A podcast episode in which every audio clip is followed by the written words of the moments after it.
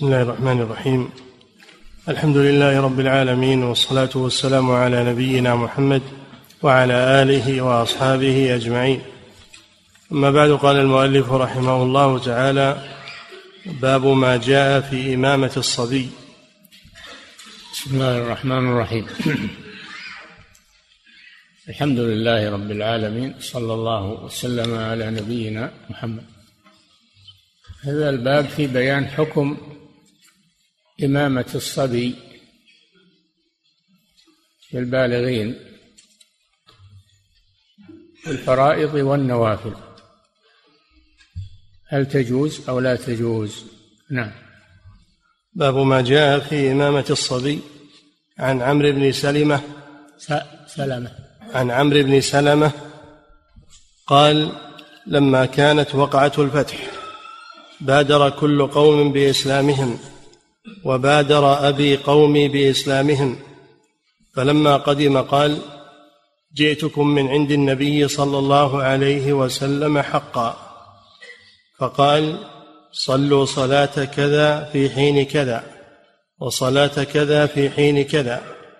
فإذا حضرت الصلاة فليؤذن أحدكم وليؤمكم أكثركم قرآنا. فنظروا فلم يكن أحد أكثر قرآنا مني لما كنت أتلقى من الركبان.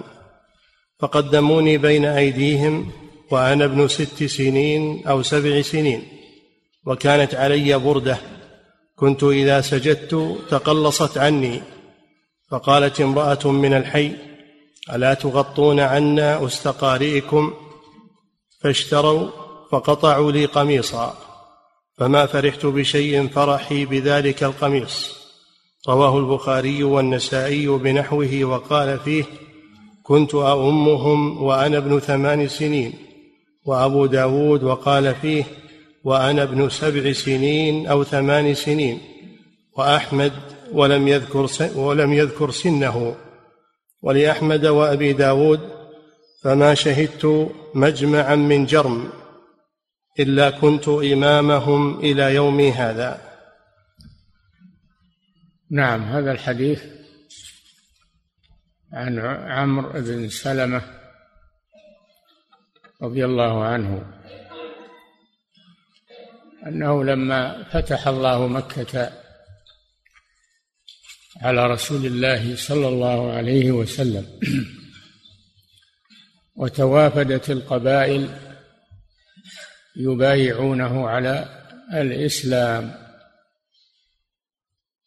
وهذا كما في قوله سبحانه إذا جاء نصر الله والفتح يعني فتح مكة. ورأيت الناس يدخلون في دين الله أفواجا. فصاروا يدخلون بدل ما كانوا يدخلون أفرادا مختفين. صاروا يدخلون أفواجا ويأتون ويبايعون النبي صلى الله عليه وسلم على الإسلام. وكان من جملة الذين وفدوا على النبي صلى الله عليه وسلم على الإسلام جماعة هذا الصبي. عمرو بن عمرو بن عمرو بن سلمة.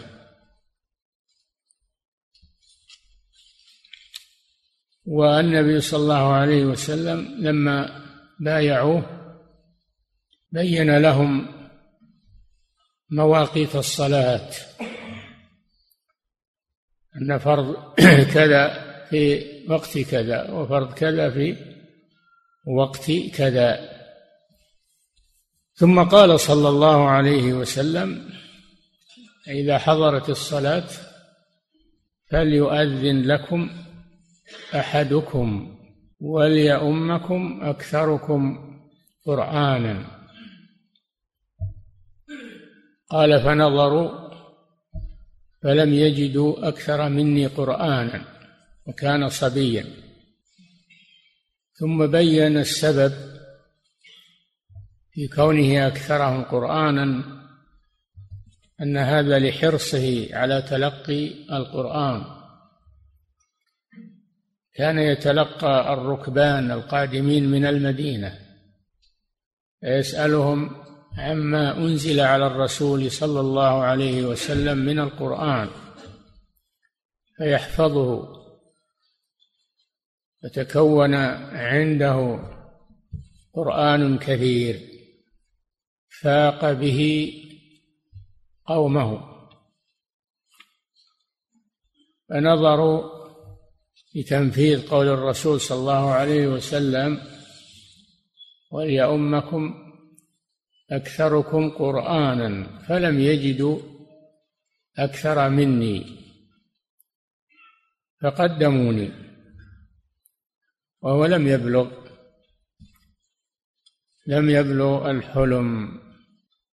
دون البلوغ. وعمره كما جاء في الرواية إما ثمان أو سبع أو ست سنين.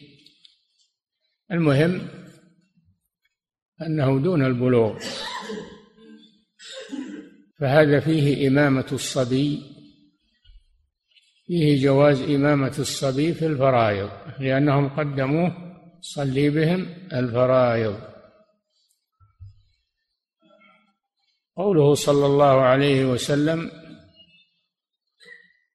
يؤذن لكم أحدكم. هذا فيه وجوب الأذان وفيه أنه لا يشترط في المؤذن شروط لأن الرسول قال ليؤذن لكم أحدكم. فإذا كان مسلما صح أذانه. سواء كان كبيرا أو صغيرا أو كان عالما أو غير أو متعلما أو غير متعلم. المهم أنه مسلم. وأما وأما الإمامة فلها شرط أن يؤمهم أكثرهم أخذا للقرآن. فقدموا هذا الغلام وهو لم يبلغ. وهذا فيه فضل العلم أن أن حامل القرآن حامل العلم يقدم على غيره. وكان عليه برده قصيرة لأنه غلام طفل عليه برده قصيرة. فكان إذا سجد بهم بدت عورته استنكرت النساء اللاتي يصلين معهم خلفهم لأنهن يرون عورة الإمام. فقالوا فقالت ألا تغطون عنا إست قارئكم؟ أي دبره. فشروا له اشتروا له ثوبا اشتروا له قميصا. هذا من أيضا من فضائل العلم. اشتروا له قميصا. بدل ما عليه كساء قصير اشتروا له قميصا ضافيا. هذا فيه فضل العلم. وصار يصلي بهم. والشاهد من هذا أنه دون البلوغ. فدل على صحة إمامة الذي دون البلوغ. يعني فوق التمييز ودون البلوغ. والمسألة فيها خلاف. من العلماء من لا يجيز إمامة الصبي مطلقا. اشترط يشترط البلوغ في الإمام. ومنهم من يجيزها مطلقا في الفرائض والنوافل. ومنهم من يجيزها في النوافل خاصة دون الفرائض. والصحيح أنها جائزة في الفرائض والنوافل. وهذا الحديث نص في جوازها في الفرائض. ولكن قالوا ليس فيه أن الرسول أن الرسول أمر أمر هذا الصبي أن يصلي به أو أمرهم أن يقدموه إنما هذا من فعلهم هم والجواب عن هذا أن هذا لما كان في عهد الرسول صلى الله عليه وسلم والقرآن ينزل هذا إقرار إقرار له إقرارا لعملهم هذا في تقديم الصبي. فلو كانت صلاتهم غير صحيحة لنزل الوحي بتنبيههم.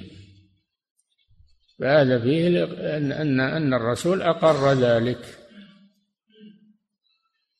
وإقرار الرسول هذا سنة من سنته صلى الله عليه وسلم لأن سنة الرسول إما قول أو فعل أو تقرير. نعم. أدل هذا على إمامة الصبي في الفرائض والنوافل نعم. وعن ابن مسعود رضي الله عنه قال لا يؤم الغلام حتى تجب عليه الحدود.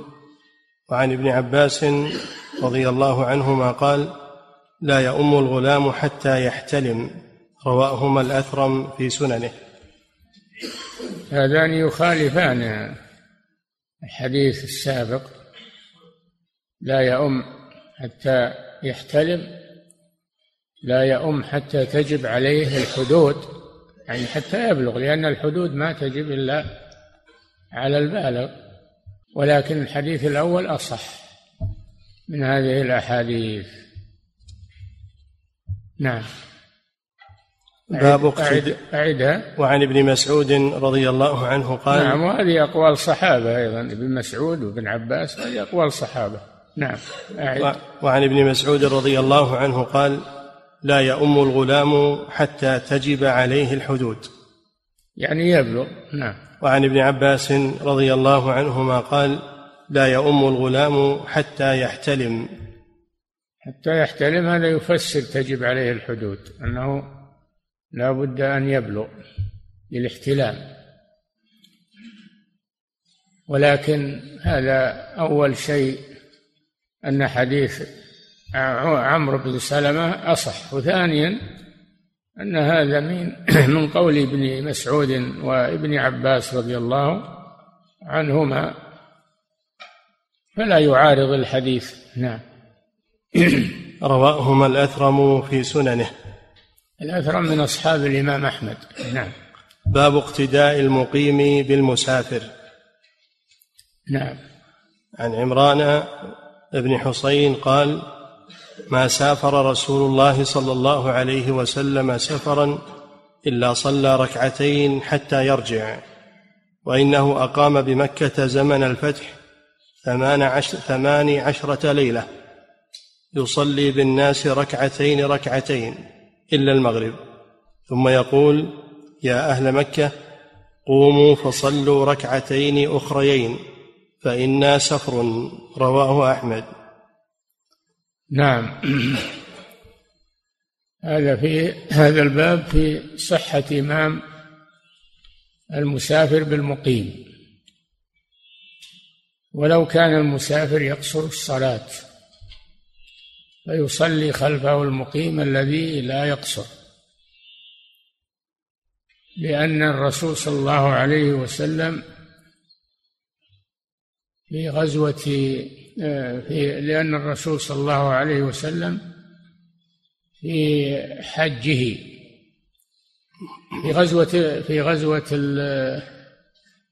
الرسول صلى الله عليه وسلم في غزوة الفتح.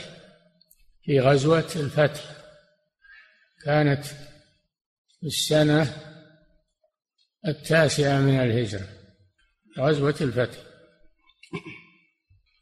فكان يصلي بالناس في الحرم مدة إقامته في مكة وهو ملازم للقصر. مدة إقامته ملازم للقصر. يصلي ركعتين حتى يرجع يعني يصلي قصرا الرباعية ركعتين حتى يرجع إلى بلده. فالمسافر يقصر حتى يرجع إلى بلده. كما كان النبي صلى الله عليه وسلم يفعل ذلك. ولكن يجب على المقيم أن يتم الصلاة بعد الإمام. فبعدما يسلم الإمام يقوم المقيم ويكمل صلاته. لأن الرسول صلى الله عليه وسلم أمرهم بذلك. وبين لهم سبب قصره للصلاة أنه قوم سفر يعني مسافرين. سفر جمع مسافر. المسافر يقصر الصلاة. ولكن الحديث ذكر أنه أقام بمكة أربعة عشر يوما أو أقل أو أكثر على خلاف. فيقصر وهو مقيم. لماذا؟ لأنه لم ينوي الإقامة وإنما أقام يجهز لغزوة حنين. قام يجهز لغزوة حنين فلم ينوي إقامة محدودة. والمسافر إذا أقام ولم ينوي إقامة محدودة يقصر. يقصر الصلاة. هذا هو الجواب عن ما حصل من الرسول صلى الله عليه وسلم أنه لم ينوي إقامة محددة وإنما أقام لحاجة وهي أنه يجهز لغزوة حنين لأنه لما فتح مكة خشيت قبيلة هوازن أن يصل إليها. خشيت قبيلة هوازن حول مكة أن يصل إليها فتجمعوا واستعدوا للقتال. فلما بلغ رسول رسول الله صلى الله عليه وسلم ذلك تجهز لغزوهم خرج إليهم لغزوة حنين. ويوم حنين إذا أعجبتكم كثرتكم. فلم تغن عنكم شيئا ضاقت عليكم الأرض بما رحبت ثم وليتم مدبرين. ثم أنزل الله سكينته على رسوله وعلى المؤمنين وأنزل جنودا لم تروا يعني الملائكة. عند ذلك عاد المسلمون إلى رسول الله صلى الله عليه وسلم. ولا لم يبقى معه إلا العباس عمه وابن عمه أبو سفيان بن الحارث ونفر قليل. البقية لما أن الشعاب امتلأت عليهم من المقاتلين فروا وظنوا أن أنهم لا طاقة لهم بهؤلاء الرسول ثبت عليه الصلاة والسلام. وأمر عمه العباس أن ينادي هؤلاء الرسول خلفكم. فدعاهم العباس فجاءوا وأقبلوا لبيك يا رسول الله. فأقبلوا وأحاطوا به. وحملوا على المشركين فنصرهم الله وأنزل الله الملائكة. تشجع المسلمين وتطمئنهم. فانهزم المشركون وغنم المسلمون منهم مغانم كثيرة. مغانم حنين. ثم من الله على هوازن فأسلمت. فرد عليهم الرسول صلى الله عليه وسلم ما أخذه منهم. هذا ملخص غزوة حنين وهي حنين قريبة من مكة. قريبة من مكة. ووادي حنين معروف قريب من مكة. والشاهد من هذا أن الرسول صلى الله عليه وسلم كان يصلي ويقصر الصلاة إلا المغرب. يصليها ثلاثا. المغرب لا تقصر أبدا لأنها وتر النهار كما في الحديث. وتر النهار فلا تقصر. وأما الرباعية فإنها تقصر إلى ركعتين في السفر.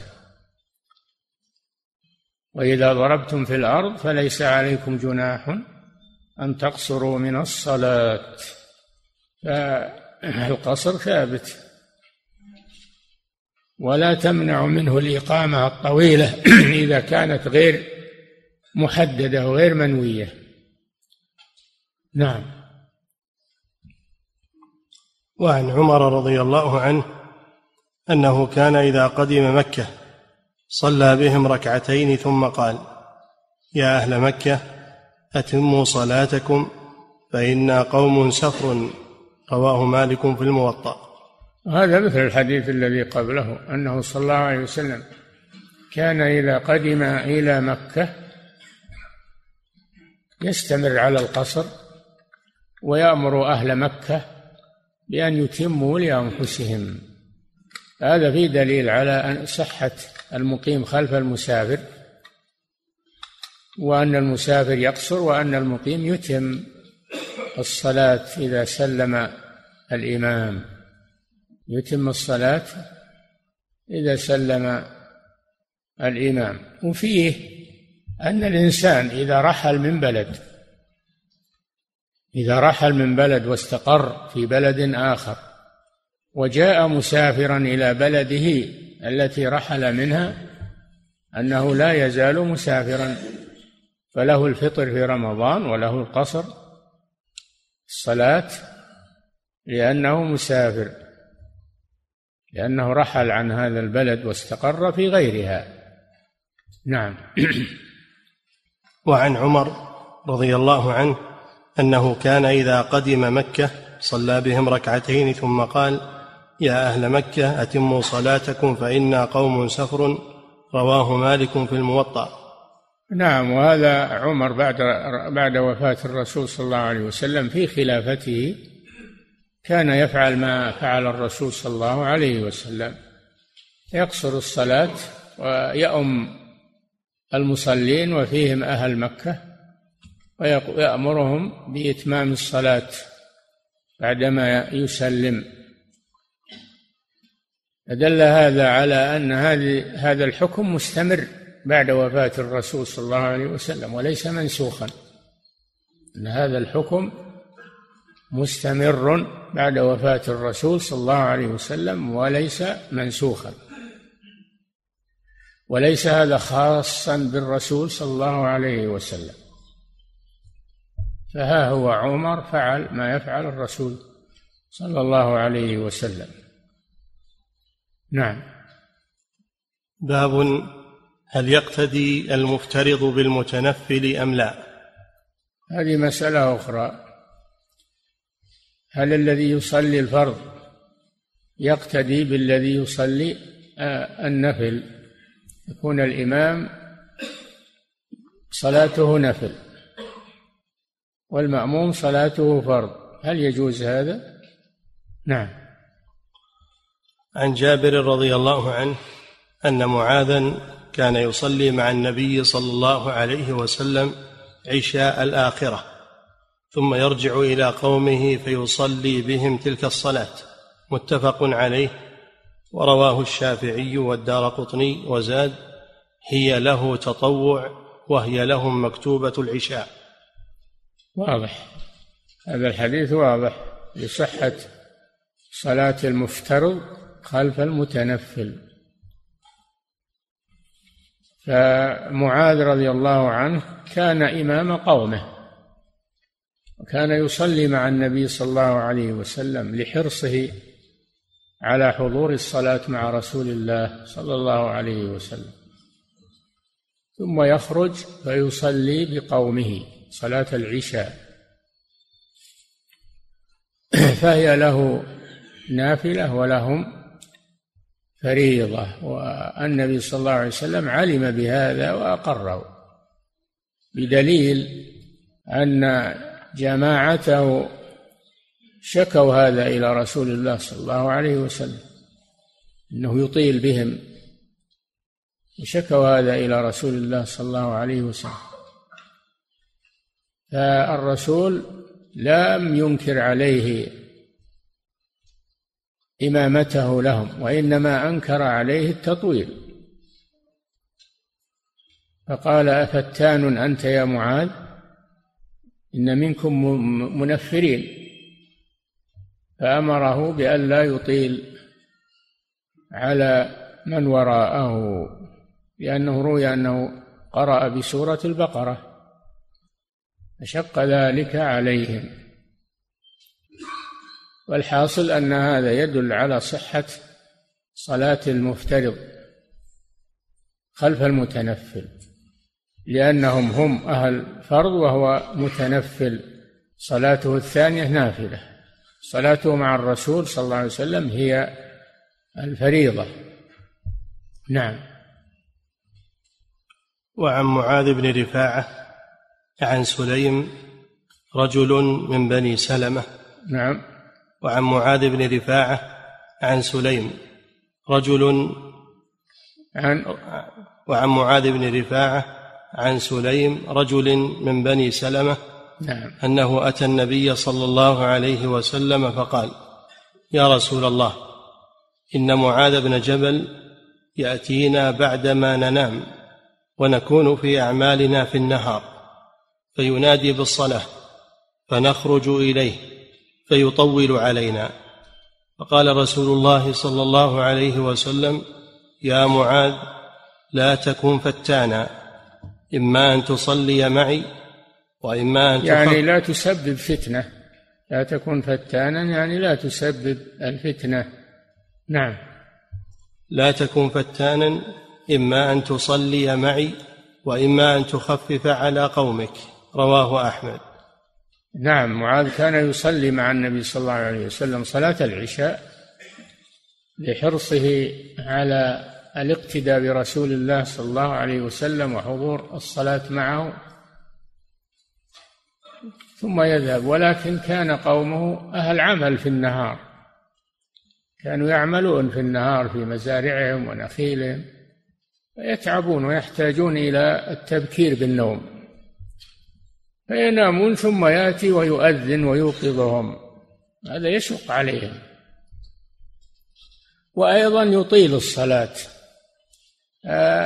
يحصل منه هاتان المسألتان.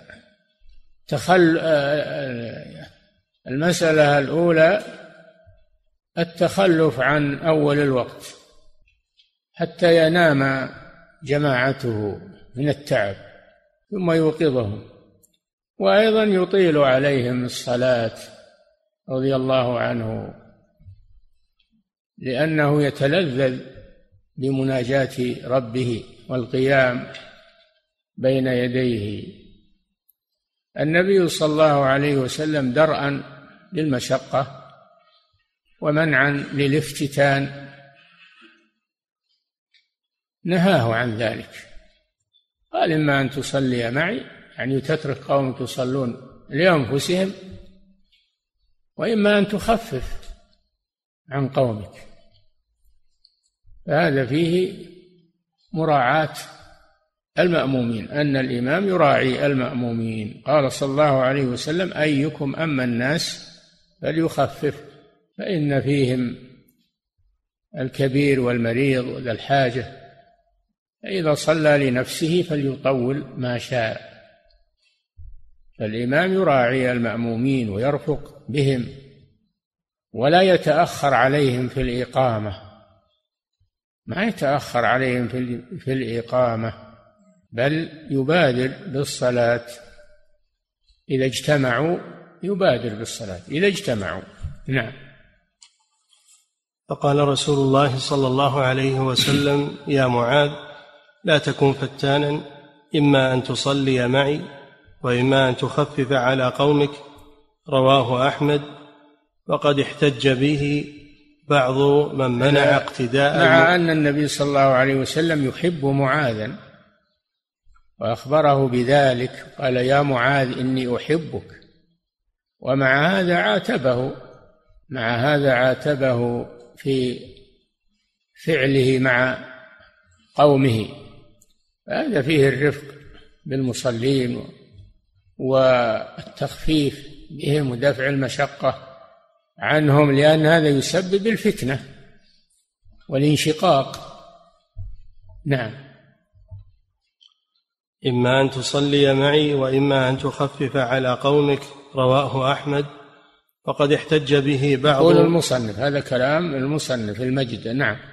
وقد احتج به بعض من منع اقتداء المفترض بالمتنفل قال لأنه يدل على أنه متى صلى معه امتنعت إمامته وبالإجماع لا تمتنع بصلاة النفل معه فعلم أنه أراد بهذا القول صلاة الفرض وأن الذي كان يصلي معه كان ينويه نفلا.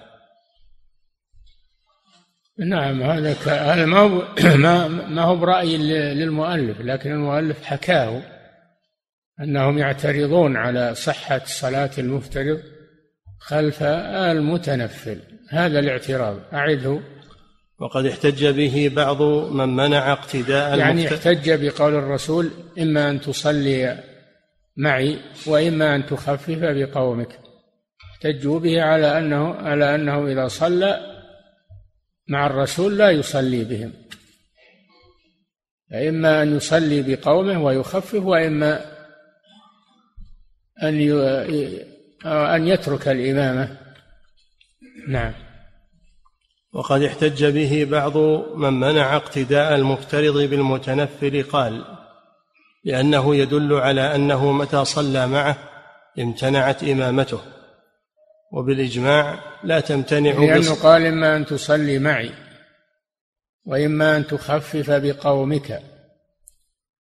فقوله تصلي معي هذا ما قالوا هذا منع له أن يؤمهم وقد صلى. فلا يدل على صحة صلاة المفترض خلف المتنفل. نعم.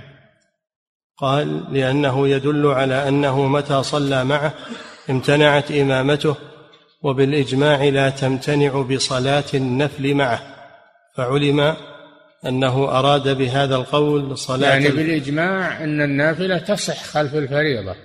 النافلة تصح خلف الفريضة ما في اختلاف. إنما الاختلاف في العكس. الفريضة خلف النافلة. نعم. وبالإجماع لا تمتنع بصلاة النفل معه فعلم أنه أراد بهذا القول صلاة الفرض وأن الذي كان يصلي معه كان ينويه نفلا. نعم. باب اقتداء الجالس بالقائم. ولكن هذا الاعتراض لا وجه له بل هو كان يصلي بهم والرسول لم يمنعه من أن يصلي بهم وهو قد أدى الصلاة مع الرسول لم يمنعه من ذلك. إنما منعه من تحميل المشقة لجماعته. نعم. باب اقتداء الجالس بالقائم. ونعم وهذه من المسائل صلاة الجماعة. أن أنه إذا اعتل الإمام الراتب إذا اعتل الإمام الراتب علة يرجى زوالها. فإنه احتاج إلى القعود احتاج الإمام إلى القعود بسبب العلة. فإنه لا مانع أن يصلوا خلفه لا مانع أن يصلوا خلفه كما صلوا خلف النبي صلى الله عليه وسلم. صلوا مرة خلفه قياما وهو جالس عليه الصلاة والسلام. وصلوا مرة خلفه قعود قعود وهو قاعد عليه الصلاة والسلام. مرتين. نعم. باب اقتداء الجالس بالقائم. عن أنس رضي الله عنه قال صلى النبي صلى الله عليه وسلم في مرضه خلف أبي بكر قاعدا في ثوب متوشحا به. نعم. وعن وعن نعم. وعن أنس رضي الله عنه قال صلى النبي صلى الله عليه وسلم في مرضه خلف أبي بكر قاعدا في ثوب متوشحا به. نعم يعني أن أن المصلي إذا احتاج إلى الجلوس القيام في الفريضة ركن تصح الصلاة إلا به مع القدرة. لكن إذا اعتل المأموم إذا اعتل المأموم فله أن يصلي جالسا خلف الإمام. نعم. وعن عائشة رضي الله عنها قالت صلى النبي صلى الله عليه وسلم خلف أبي بكر في مرضه الذي مات فيه قاعدا. رواهما البخاري والترمذي وصححهما. نعم هذا لا إشكال فيه إن المأموم إذا احتاج إلى الجلوس أنه يجلس ويسقط عنه وجوب القيام. فيكون الإمام قائما والمأموم جالسا لا مانع من ذلك. نعم. باب اقتداء القادر على القيام بالجالس وأنه يجلس معه. نعم هذا اقتداء القائم بالجالس. هذا في حال إذا اعتل الإمام الراتب. الإمام الراتب علة يرجى زوالها. فإن الإمام يجلس. فإن بدأ الصلاة بهم جالسا وجب عليهم الجلوس من أول الصلاة. وإن بدأ الصلاة بهم قائما ثم اعتل واحتاج للجلوس فإنهم يتمون الصلاة خلفه قياما. نعم. باب اقتداء القادر على القيام بالجالس وأنه يجلس معه. عن عائشة رضي الله عنها أنها قالت صلى رسول الله صلى الله عليه وسلم في بيته وهو شاك. فصلى شاك يعني مريض نعم.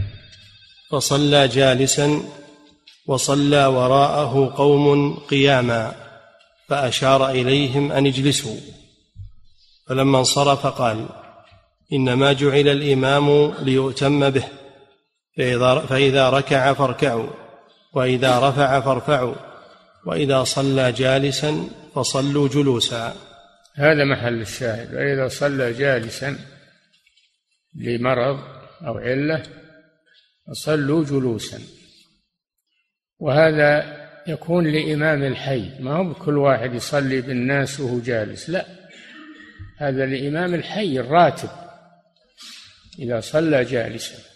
يصلون خلفه جلوسا. أو قياما كما يأتي. إذا كان يرجى زوال علته. فإن النبي صلى الله عليه وسلم سقط عن الفرس فانفكت قدمه أو جحشت أو جحشت قدمه يعني انجرحت. فصلى في بيته ولم يذهب إلى المسجد. هذا فيه عذر المرض أن أن أن صلاة الجماعة لا تلزم مع المرض الذي يشق على الإنسان. صلى في بيته. جاء ناس يعودونه عليه الصلاة والسلام. جاء جاء ناس إلى بيته يعودونه في مرضه. حضرت الصلاة. فصف النبي صلى الله عليه وسلم جالسا. صلى وصفوا خلفه قياما. أشار إليهم أن يجلسوا لأنه بدأ الصلاة بهم جالسا. لا يجوز أنهم يقومون في هذه الحالة خلفه أما أشار إليهم أن يجلسوا. فجلسوا وصلى بهم. هو جالس وهم جالسون خلفه ثم لما سلم بين لهم صلى الله عليه وسلم. فقال إنما جعل الإمام ليؤتم به يعني ليقتدى به. فإذا كبر فكبروا وإذا ركع فاركعوا وإذا صلى قاعدا وإذا سجد فاسجدوا وإذا صلى قاعدا فصلوا قعودا. أجمعون. صلوا قعودا أجمعون. هذا توكيد للفاعل الضمير. صلوا الواو هذا واو الجماعة.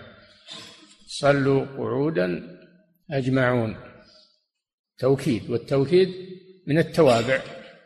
إذا كان المتبوع إذا كان المتبوع مرفوعا فإن التابع يرفع. توابع الأربع. صلوا قعودا أجمعون. نعم.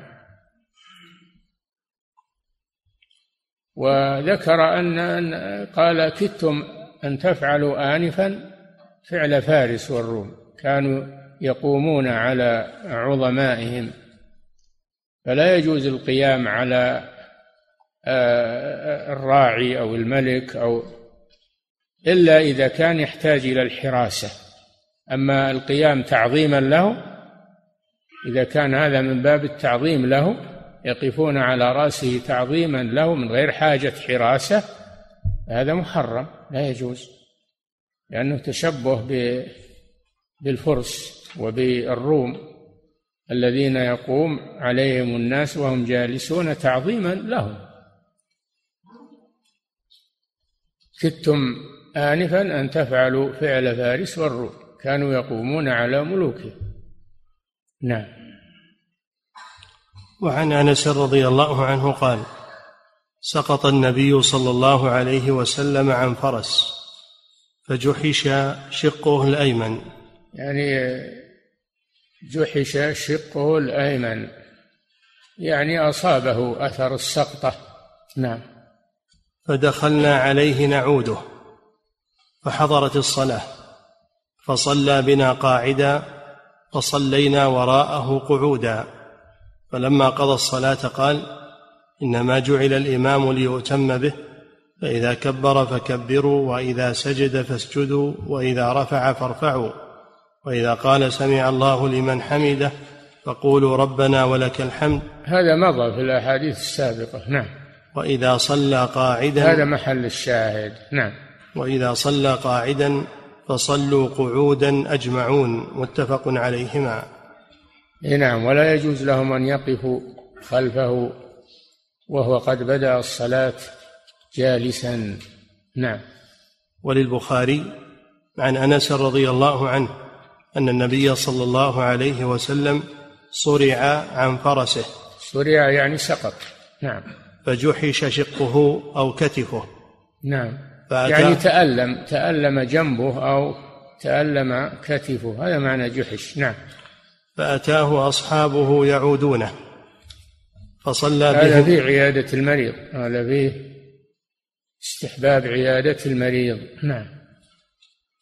فأتاه أصحابه يعودونه فصلى بهم جالسا وهم قيام.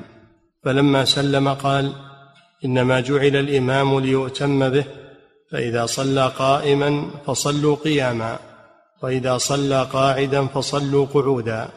نعم. ولأحمد في مسنده. حدثنا يزيد بن هارون عن حميد عن أنس رضي الله عنه أن رسول الله صلى الله عليه وسلم انفكت قدمه. يعني هذا معنى جحشت قدمه يعني انفكت. اللي يسمونها الناس الفصص يعني انفض أو الفضض انفض المفصل. نعم.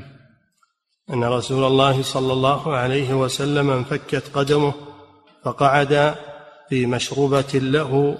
مشروبة الغرفة المشروبة الغرفة. نعم. درجتها من جذوع. جذوع النخل. نعم. فأتاه أصحابه يعودونه. ما عنده رخام ولا عنده يعني تزويق للمبنى جذوع النخل والحجارة. نعم. فأتاه أصحابه يعودونه فصلى بهم قاعدا وهم قيام.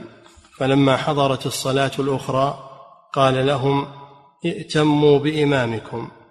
فإذا صلى قائما فصلوا قياما وإذا صلى قاعدا فصلوا قعودا.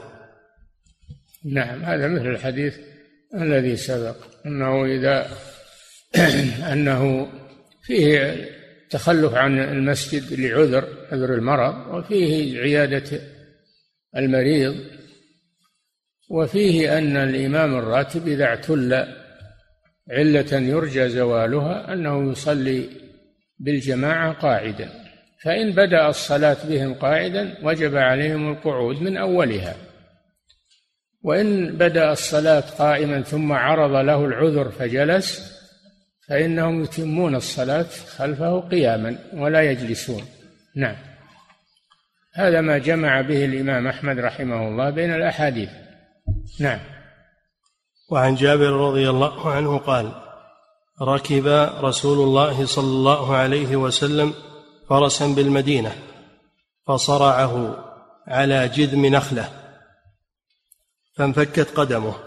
جذم جذم يعني جذع نخلة يعني سقط الرسول صلى الله عليه وسلم من على الفرس على هذا الجذع. ولا شك أن هذا سيؤثر في الرسول صلى الله عليه وسلم. نعم. فصرعه على جذم نخلة فانفكت قدمه. نعم. فأتيناه نعوده فوجدناه في مشربة لعائشة يسبح جالسا. يسبح يعني يصلي. يسبح يعني يصلي. نعم. يسبح جالسا قال فقمنا خلفه فسكت عنا ثم أتيناه مرة أخرى نعوده فصلى المكتوبة جالسا فقمنا خلفه فأشار إلينا فقعدنا. نعم. فلما قضى الصلاة قال إذا صلى الإمام جالسا فصلوا جلوسا.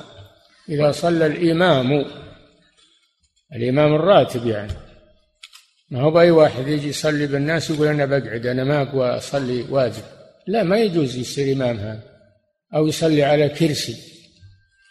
يقول أنا أنا بصلي بكم وأنا على الكرسي. هذا ما يجوز ولا يكون إماما. هذا عاجز عن الركن.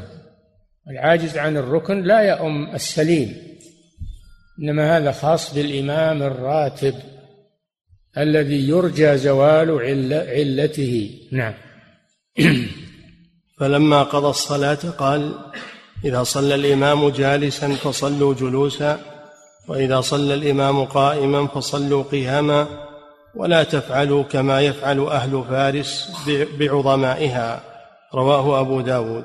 لأن أهل فارس يقفون على رؤوس عظمائهم من غير حاجة وإنما لأجل تعظيم فقط. لأجل التعظيم لهم هذا ما يجوز. لا يجوز. القيام للتعظيم لا يجوز. لا على رأسه وهو جالس ولا إذا جاء وأقبل. ما يقومون له من باب التعظيم. أما يقومون يسلمون عليه أو يستقبلونها فلا بأس. لكن للتعظيم لا. أو المدرس إذا دخل الفصل فلا يقومون له الطلاب. كانوا يحفظوننا قصيدة. إذا إذا جاء المعلم قمنا. إذا جاء المعلم قمنا. هذا خطأ. نعم. ولا تفعلوا كما يفعل أهل فارس بعظمائها. رواه أبو داود.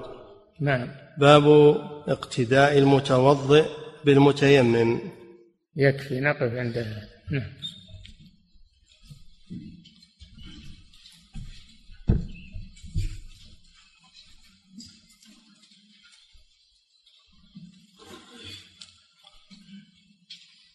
فضيلة الشيخ وفقكم الله.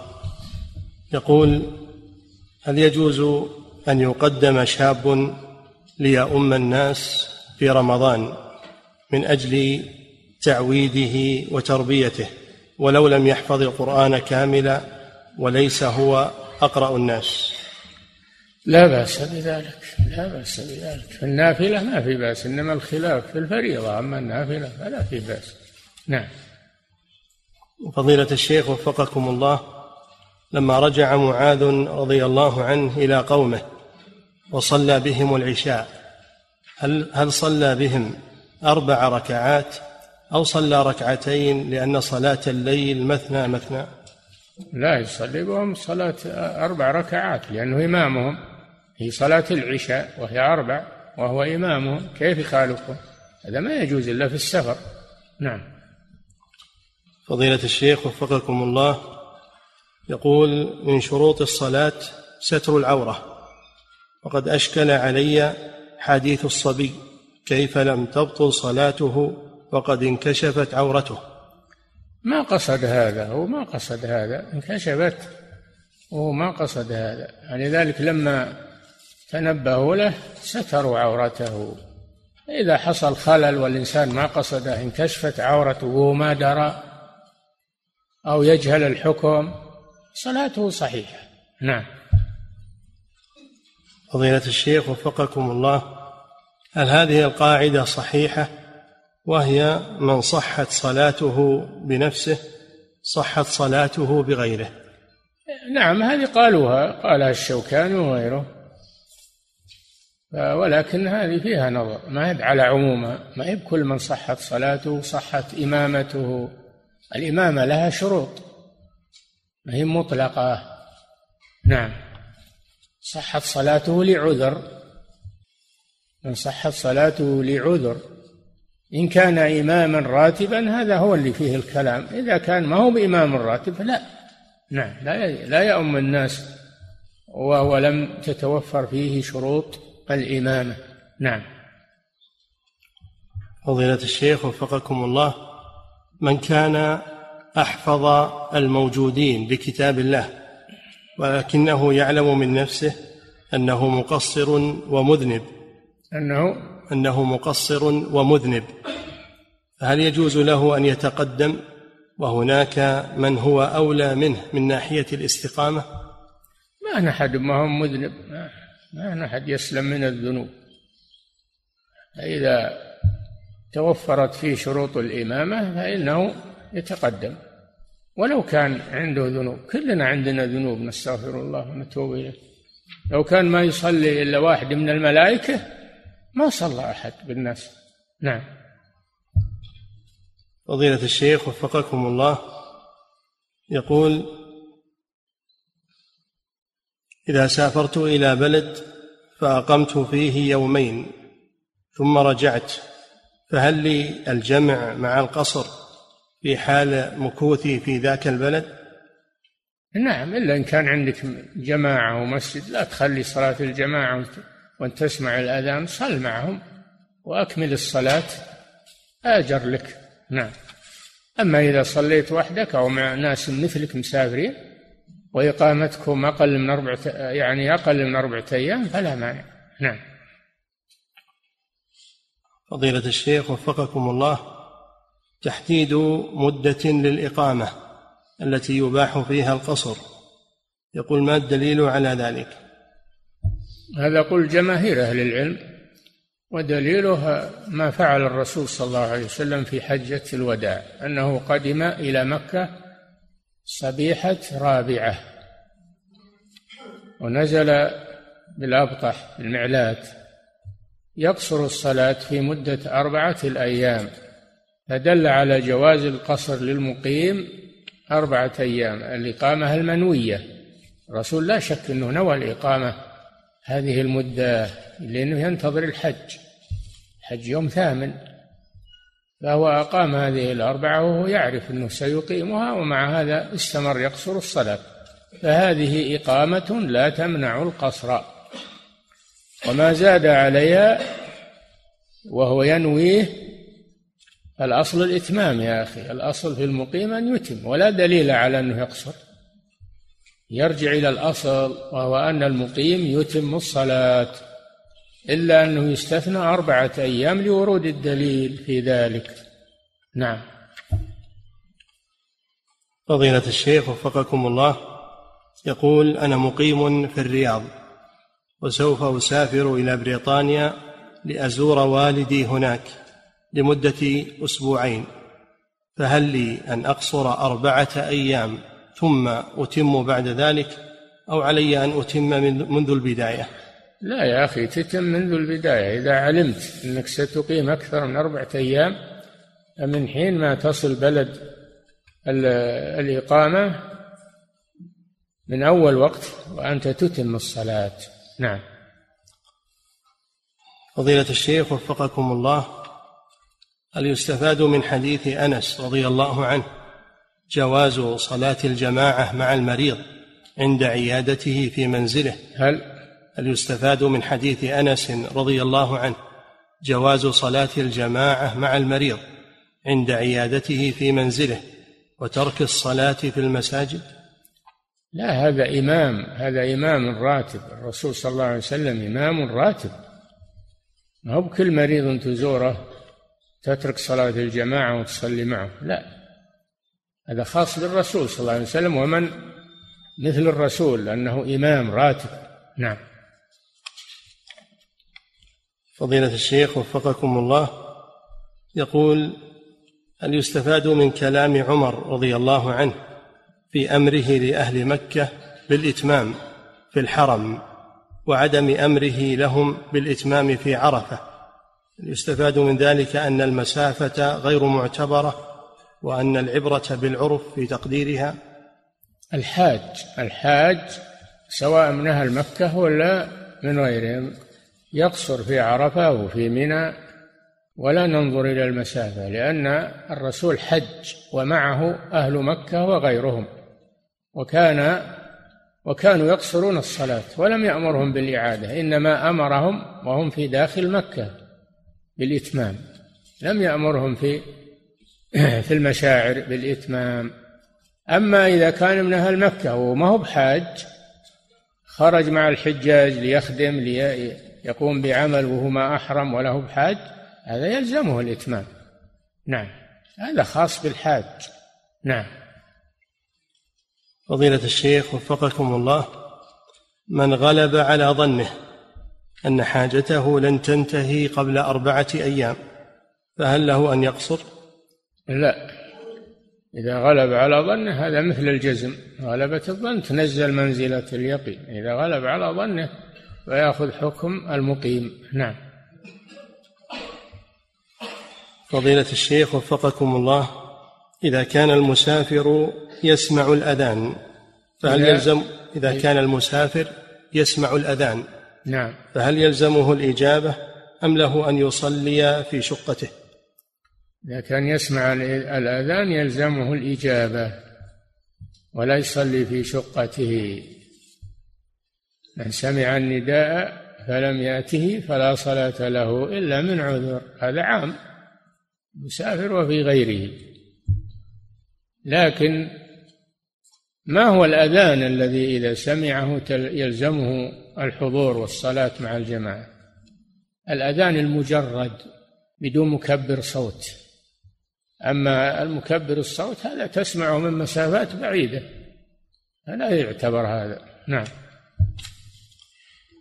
فضيلة فضيلة الشيخ وفقكم الله يقول عندما أسافر من محل إقامتي إلى بلدي الاصلي للسلام على والدي. أقيم عنده يومين أو ثلاثة. فهل لي أن أترخص برخص السفر؟ لا ما دام أنك ما رحلت من هذا البلد رحيلا مستمرا. يعني إذا سافرت منه وستعود إليه. هو مقرك هذا إذا جئت إليه لا تقصر الصلاة لأنه بلدك. نعم. ولا تفطر في رمضان لأنه بلدك. نعم. فضيلة الشيخ وفقكم الله يقول أيهما أولى بالإمامة أن يصلي أو أن يؤم المسافر المقيم أو بالعكس؟ كله جائز ولله الحمد. لا مانع من ذلك المقيم والمسافر. نعم. فضيلة الشيخ وفقكم الله إذا صلى المسافر خلف مقيم يصلي المغرب والمسافر سيصلي العشاء فهل له أن يقصر؟ لا. لا يقصر إلا إذا كان الإمام يقصر. أما إذا كان الإمام لا يقصر فإنه تبع لإمامه. هذا سيأتي. هذا سيأتي في الباب القادم إن شاء الله. نعم. فضيلة الشيخ وفقكم الله.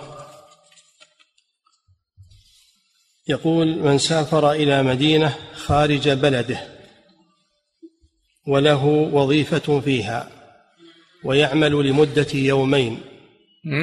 يقول من سافر إلى مدينة خارج بلده وله وظيفة فيها ويعمل فيها لمدة يومين فهل له أن يقصر؟ إذا كان سيرجع إلى بلده فله أن يقصر إلى أربعة أيام له أن يقصر. نعم. لكن كما ذكرنا إذا كان عنده مسجد وجماعة فيلزمه إجابة المؤذن وصلاة الجماعة.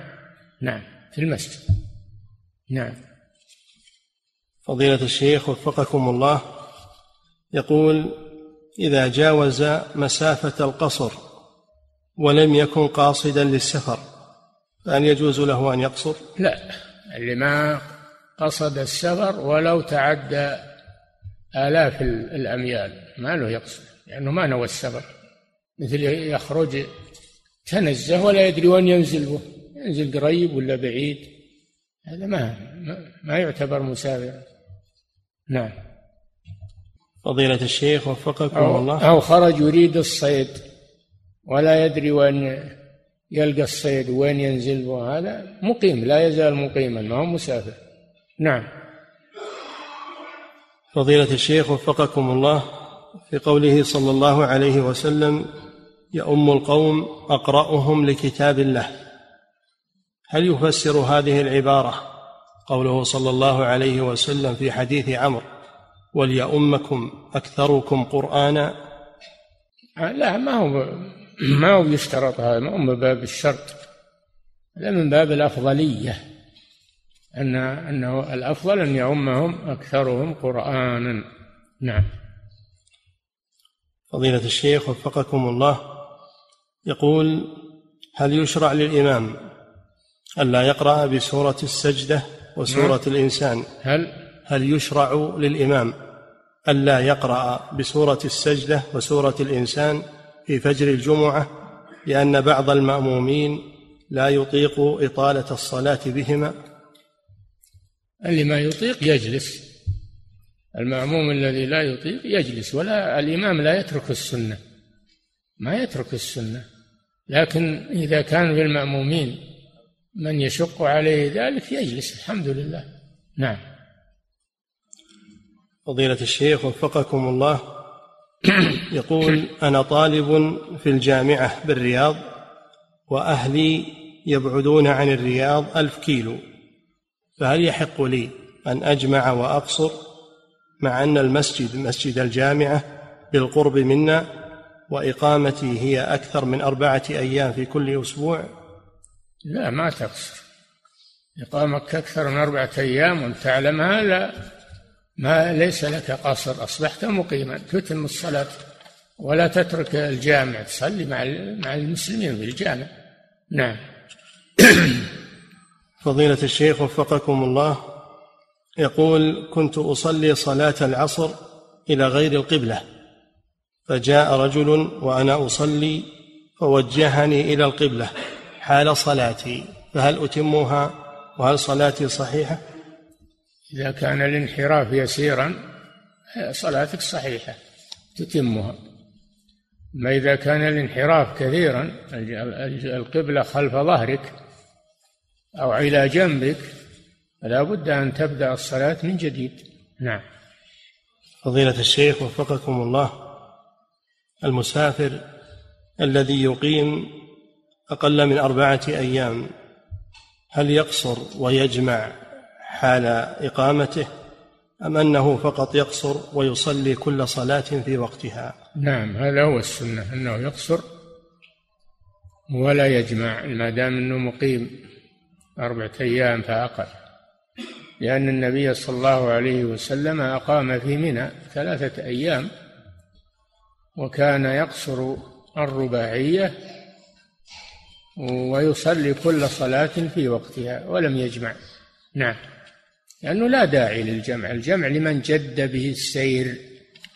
وهذا ما هو يسير هذا نازل. نعم.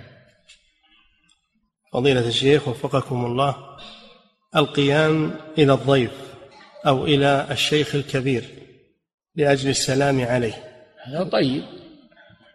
ما هو بيقوم تعظيما له وإجلالا له إنما يقوم ليسلم عليه ليمسك يده لجلسه في مكان خاص به وهكذا. هذا لا بأس. هذا لا بأس بل هذا يشرع. إنما القيام للتعظيم تعظيم القادم فقط ولا هو بيسلم عليه ولا هو بيبي لا هذا ما يجوز. نعم. فضيلة الشيخ وفقكم الله. إذا جاء إذا جاء المعلم قمنا تعظيما له واحتراما. ما يجوز هذا. نعم. فضيلة الشيخ وفقكم الله في حديث جابر رضي الله عنه لما عادوا النبي صلى الله عليه وسلم قاموا في الصلاة الأولى وهو جالس فلم ينكر عليهم ثم في الصلاة الثانية أنكر عليهم فهل هذا فهل هذا يدل على أن الأمر للاستحباب؟ قلنا لكم قلنا لكم أن الإمام أحمد جمع بين الأحاديث لأن الإمام إذا بدأ الصلاة جالسا لعذر فإنهم يصلون خلفه جلوسا من أول الصلاة. وأما إذا بدأ الصلاة قائما ثم اعتل فجلس أثناء الصلاة فإنهم يتمون الصلاة قياما. نعم. فضيلة الشيخ وفقكم الله في حديث معاذ رضي الله عنه أنه كان يصلي إماما بقومه فهل هذا يدل على أن هناك مسجدا آخر غير المسجد النبوي؟ كثير يا أخي المساجد في المدينة في عهد النبي صلى الله عليه وسلم كثيرة. منها مسجد قباء ومنها مسجد بني سلمة اللي هو يسمونها الآن مسجد القبلتين ومنها مساجد كثيرة حسب حاجة الناس. نعم. فضيلة الشيخ وفقكم الله يقول ذكرتم حفظكم الله في باب أن المسبوق يدخل مع الإمام على أي حال كان. ذكرتم أن من دخل المسجد فإنه يدخل مع الإمام ولو كان في التشهد الأخير. ثم حفظكم الله في الأسبوع الماضي لما سئلتم قلتم أن من كان يعلم أن هناك جماعة أخرى كان الإمام في التشهد الأخير فإنه ينتظر حتى يسلم الإمام ثم يصلي مع الجماعة الثانية. يقول فهل هذا على أحوال؟ أرجو التوضيح. هذا واضح أنه إذا كان ما ما يخبر ناس بيجون فإنه يجلس مع الإمام ولا يفوته الفضيلة. ما إذا كان خبر ناس بيجون فإنه ينتظرهم ولكن لو جو ما يقيمون الصلاة لما يسلم الإمام. إذا سلم الإمام أقاموا الصلاة. نعم. فضيلة الشيخ وفقكم الله يقول سافرنا إلى بلاد الصين لأجل عمل وكنا نجمع العصر مع الظهر ونقصر لمدة ثلاثة أسابيع فهل عملنا هذا صحيح؟ وإن لم يكن صحيحا فماذا علينا؟ إذا كنتم تعرفون أنكم ستقيمون ثلاثة أسابيع أو أكثر. المهم أكثر من أربعة أيام. تعلمون هذا؟ فلا يجوز لكم القصد على مذهب الجمهور. أما بعض العلماء فيرى أنه لا مانع أنه ليس هناك مدة محددة. ولكن الصحيح قول الجمهور قول الجمهور. ولكن ما دمتم يعني أخذتم بالقول الثاني أو أفتاكم أحد صلاتكم صحيحة إن شاء الله. ولكن لا تعودوا لمثل هذا. نعم. فضيلة الشيخ وفقكم الله هل يجوز القصر للموظف الذي عمله يبعد عن منزله أكثر من ثمانين كيلو؟ اي نعم وش حيث المسكين؟ عن منزله. ها؟ يقول يبعد عن منزله. البلد من عامر البلد. يعني يبدأ من عامر البلد ما يبدأ من بيته من عامر البلد. إذا كان من عامل البلد إلى محل عمله ثمانين كيلو يقصر. أما أنه يحاسب من, من منزله لا. نعم. فضيلة الشيخ وفقكم الله يقول هل يجوز للإمام أن أن يصلي الفريضة مباشرة بعد الأذان في بلد الكفر وذلك لأجل مصلحة وهي أن هناك عمال سيصلون معه ولا يسمح لهم بالتأخر عن الشركة. إيش؟ هل يجوز لإمام أن يصلي الفريضة مباشرة بالناس بعد الأذان في بلد الكفر لكي يصلي معه عمال لا يسمح لهم بالانتظار من قبل الشركة؟ الإمام يراعي حالة المأمومين. إذا كانت حالتهم تتطلب تعجيل يعجل. إذا كانت حالتهم تتطلب التأجيل يؤجل. هذا حسب حاجة المأمومين. الحمد لله. في هذا واسع. نعم. فضيلة الشيخ وفقكم الله.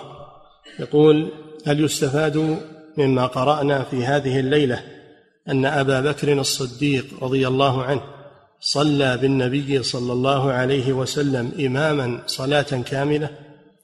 نعم. النبي صلى خلف عبد الرحمن بن عوف كما مر كما مر بكم وصلى خلف أبي بكر رضي الله عنه. نعم.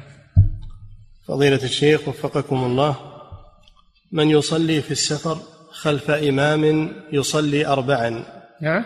من يصلي في السفر خلف إمام يصلي أربعا ويصلي مع الإمام ركعتين ثم يجلس؟ لا يجوز هذا. هذا سيأتي في الباب الذي بعد هذا. أنه لا يجوز. حكم حكم الإمام. فمن صلى خلف إمام يتم وجب عليه الإتمام ولو كان مسافرا. نعم. فضيلة الشيخ. بعضهم يقسم الصلاة ثنتين يصلي ثنتين عن الظهر وثنتين عن العصر ويعتبر هذا جمع. من افتاوا بهذا؟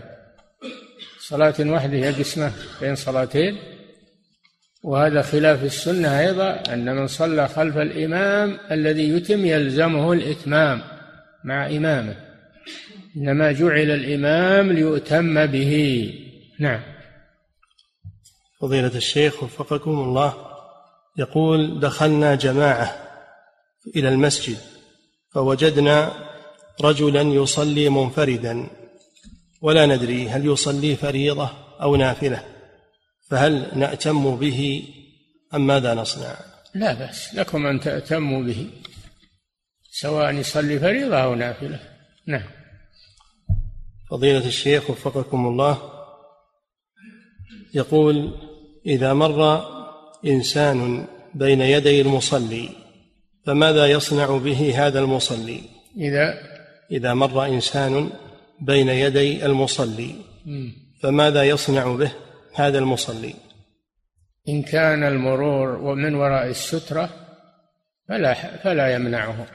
إذا كان المرور ما في سترة لكن ومن وراء ثلاثة أذرع مر من وراء ثلاثة أذرع من قدمي المصلي فلا يمنعه أيضا. إذا كان المرور للضرورة مثل في المسجد الحرام وهو قائم يتسنن ما يدفع الناس بعضهم يجدع الماشي على وجهه يباغته يدفعه. هذا ما يجوز. هذه ضرورة الزحمة هذه ضرورة. أما إذا كان المرور بين يدي المصلي قريبا منه من غير حاجة هذا حرام. له أن يدفعه. فإن أبى فليقاتله يعني يضربه. مقاتلة المراد بها المضاربة ليس المراد به أنه يقتله. يقطع رأسه. لا. نعم. فضيلة الشيخ وفقكم الله عدد من الأسئلة تسأل هل الأفضل للإمام الراتب؟ إذا اعتراه عذر مؤقت. هل الأفضل للإمام الراتب؟ إذا اعتراه عذر مؤقت أن يصلي بالناس جالسا ويصلون خلفه جلوسا؟ إيه. سم. أعد. يقول هل الأفضل للإمام الراتب؟ إذا اعتراه عذر مؤقت أن يصلي بالناس جالسا ويصلون خلفه جلوسا أو أن الأفضل أن ينيب غيره ليصلي بهم. ما يلزم أنه ينيب غيره. ما يلزم الرسول صلى بأصحابه وهو جالس. ولا أنا أبا بكر أو غيره يصلي بهم. إلا لما ثقل عليه الصلاة والسلام قال مروا أبا بكر فليصلي بالناس. نعم. فضيلة الشيخ وفقكم الله. يقول إذا صلى الإمام جالسا فما كيفية الجلوس؟ هل هي بالتربع أم الجلسة مخير مخير. حسب الأسهل عليه. إن شاء جلوس مثل جلوس التشهد وإن شاء متربعا حسب الأسهل عليه. نعم. فضيلة الشيخ وفقكم الله ذكرتم حفظكم الله أنه يقتدى بالإمام الذي يصلي جالسا إذا رجي زوال مرضه. إي نعم. كيف نميز هذا المرض بأنه يرجى أو لا يرجى؟ هذا يميزه الطبيب ويميزه العرف والعادة. إذا كان يرجى زواله مثل ما حالة الرسول صلى الله عليه وسلم لما سقط عن الفرس هذا يرجى زواله. فيجوز له أن يؤمهم وهو جالس. نعم. ما إذا كان لا يرجى زواله فهذا لا. ما يجوز. له نعم. فضيلة الشيخ وفقكم الله في قوله صلى الله عليه وسلم وإذا صلى جالسا فصلوا جلوسا. يقول ذكر بعض العلماء أن هذا يشمل إمام الحي وغيره. لا. هذا إنما يشمل إمام الحي إذا صلى. إذا صلى جالسا يعني إمام الحي. ما هو كل واحد. لا نعم. إنما جعل الإمام يعني الإمام الراتب. نعم. فضيلة الشيخ وفقكم الله يقول هل الأولى أن يصافح الشخص من بجواره مع أنه يذكر الله أو يقرأ القرآن؟ لا. لا يشغله عن ذكر الله وعن قراءة القرآن ولا يصافحه. نعم. فضيلة الشيخ وفقكم الله يقول إن لي إن لي أبا مصابا بالجلطة عافانا الله وإياكم وقد سببت له رجفة ويتعب تارة سببت له رجفة. رجفة نعم. أو رعشة. نعم المهم. فهو يتعب تارة وينشط أخرى. سؤاله هل يجوز له تفويت وقت الصلاة والصلاة في وقت آخر؟ هل يجوز له تفويت وقت الصلاة. لا هذا إذا احتاج إلى الجمع يجمع بين الصلاة إذا احتاج إلى الجمع. أما أنه يخرج الصلاة عن وقتها لا ما يجوز. إذا كان لا ينوي الجمع وإنما ما يخرج الصلاة عن وقتها إلا لناوي الجمع. الذي يريد جمعها مع ما بعدها لا مانع. وإلا يصلي على حسب حاله قبل خروج الوقت. على حسب حاله قبل خروج الوقت. نعم. فضيلة الشيخ وفقكم الله وهذا سائل يقول والدي يحتاج إلى نقل كلية ولم يجد من أبنائه وأقاربه من يتطابق معه في الأنسجة. هل يجوز أن يدفع مالا في مقابل الحصول على هذا العضو؟ لا بأس لكن الدافع للكلية